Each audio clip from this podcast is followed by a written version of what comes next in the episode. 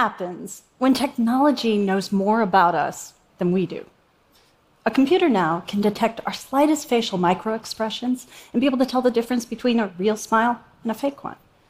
That's only the beginning. Technology has become incredibly intelligent and already knows a lot about our internal states. And whether we like it or not, we already are sharing parts of our inner lives that's out of our control. That seems like a problem, because a lot of us like to keep what's going on inside from what people actually see. And we want to have agency over what we share and what we don't. We all like to have a poker face.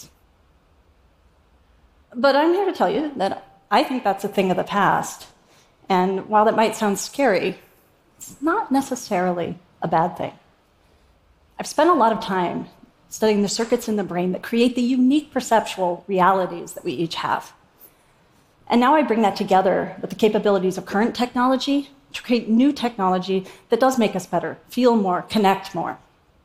And I believe to do that, we have to be okay losing some of our agency. With some animals, it's really amazing, and we get to see into their internal experiences. We get this upfront look at the mechanistic interaction between how they respond to the world around them and the state of their biological systems. This is where evolutionary pressures like eating, mating, and making sure we don't get eaten drive deterministic behavioral responses to information in the world. And we get to see into this window, into their internal states and their biological experiences. It's really pretty cool. Now, stay with me for a moment. I'm a violinist, not a singer, but the spider's already given me a critical review.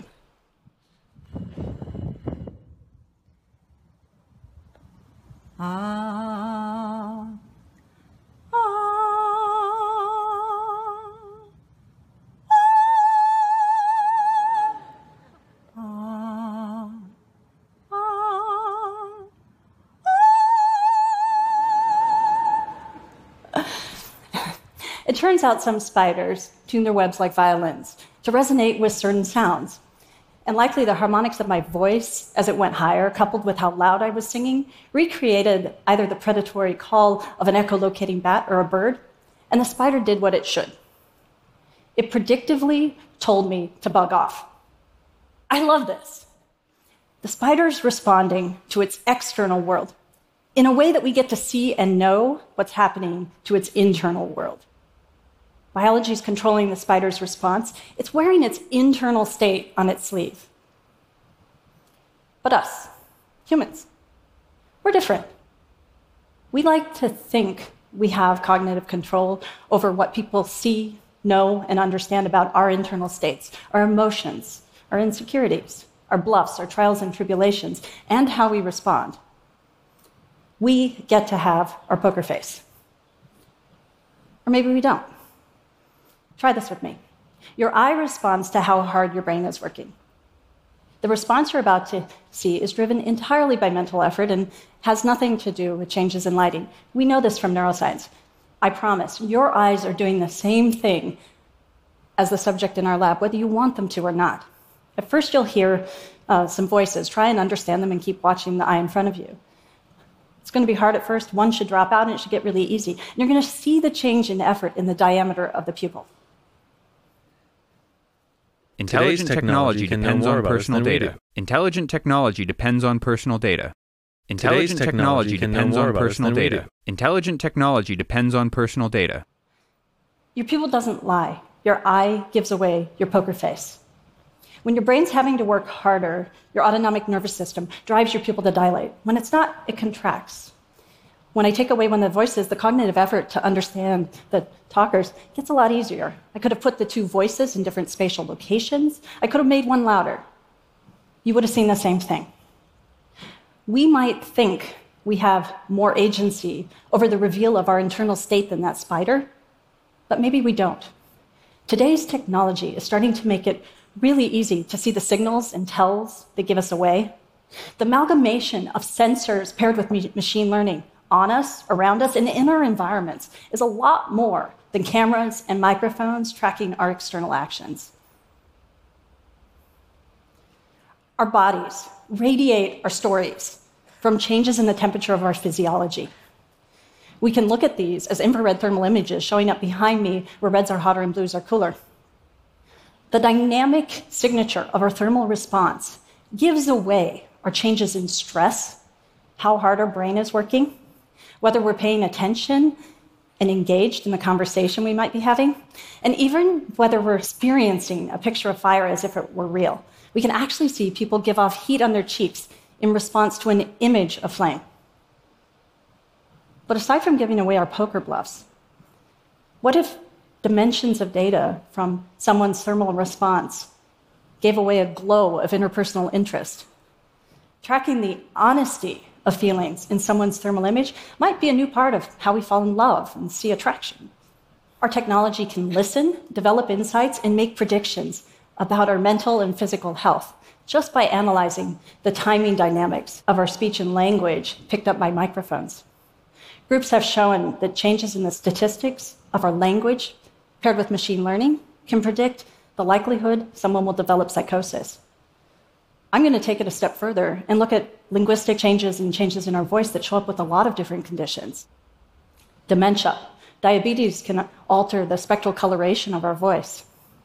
Changes in our language associated with Alzheimer's can sometimes show up more than 10 years before clinical diagnosis. What we say and how we say it tells a much richer story than we used to think. And devices we already have in our homes could, if we let them, give us invaluable insight back. The chemical composition of our breath gives away our feelings. There's a dynamic mixture of acetone, isoprene, and carbon dioxide that changes when our heart speeds up, when our muscles tense, and all without any obvious change in our behaviors. All right, I want you to watch this clip with me. Some things might be going on the side screens, but try and focus on the image in the front and the man at the window.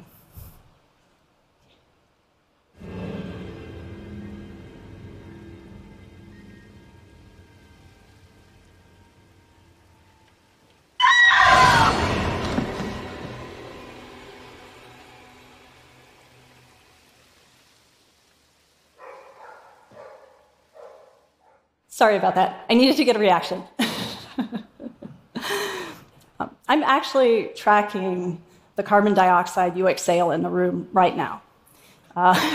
We've installed tubes throughout the theater and lower to the ground because CO2 is heavier than air, but they're connected to a device in the back that lets us measure in real time with high precision the continuous differential concentration of CO2.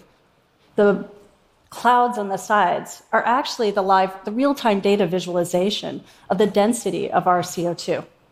You might still see a patch of red on the screen because we're showing increases with larger colored clouds, larger colored areas of red. And that's the point where a lot of us jumped.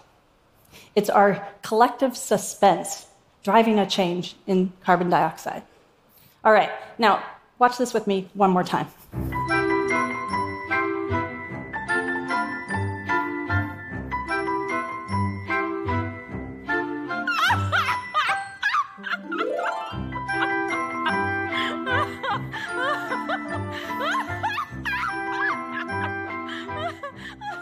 You knew it was coming, but it's a lot different when we change the creator's intent.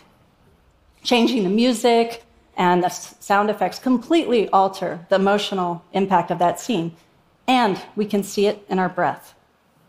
Suspense, fear, joy, all show up as reproducible, visually identifiable moments. We broadcast a chemical signature of our emotions. It is the end of the poker face. Our spaces, our technology, we'll know what we're feeling. We will know more about each other than we ever have.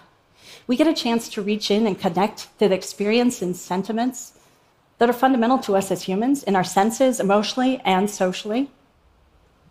I believe it is the era of the empath, and we are enabling the capabilities that true technological partners can bring to how we connect with each other and with our technology. If we recognize the power of becoming technological empaths, we get this opportunity where technology can help us bridge the emotional and cognitive divide. And in that way, we get to change how we tell our stories. We can enable a better future for technologies like augmented reality to extend our own agency and connect us at a much deeper level. Imagine a high school counselor being able to realize that an outwardly cheery student really was having a deeply hard time, where reaching out could make a crucial positive difference. Or authorities being able to know the difference between someone having a mental health crisis and a different type of aggression, and responding accordingly. Or an artist knowing the direct impact of their work.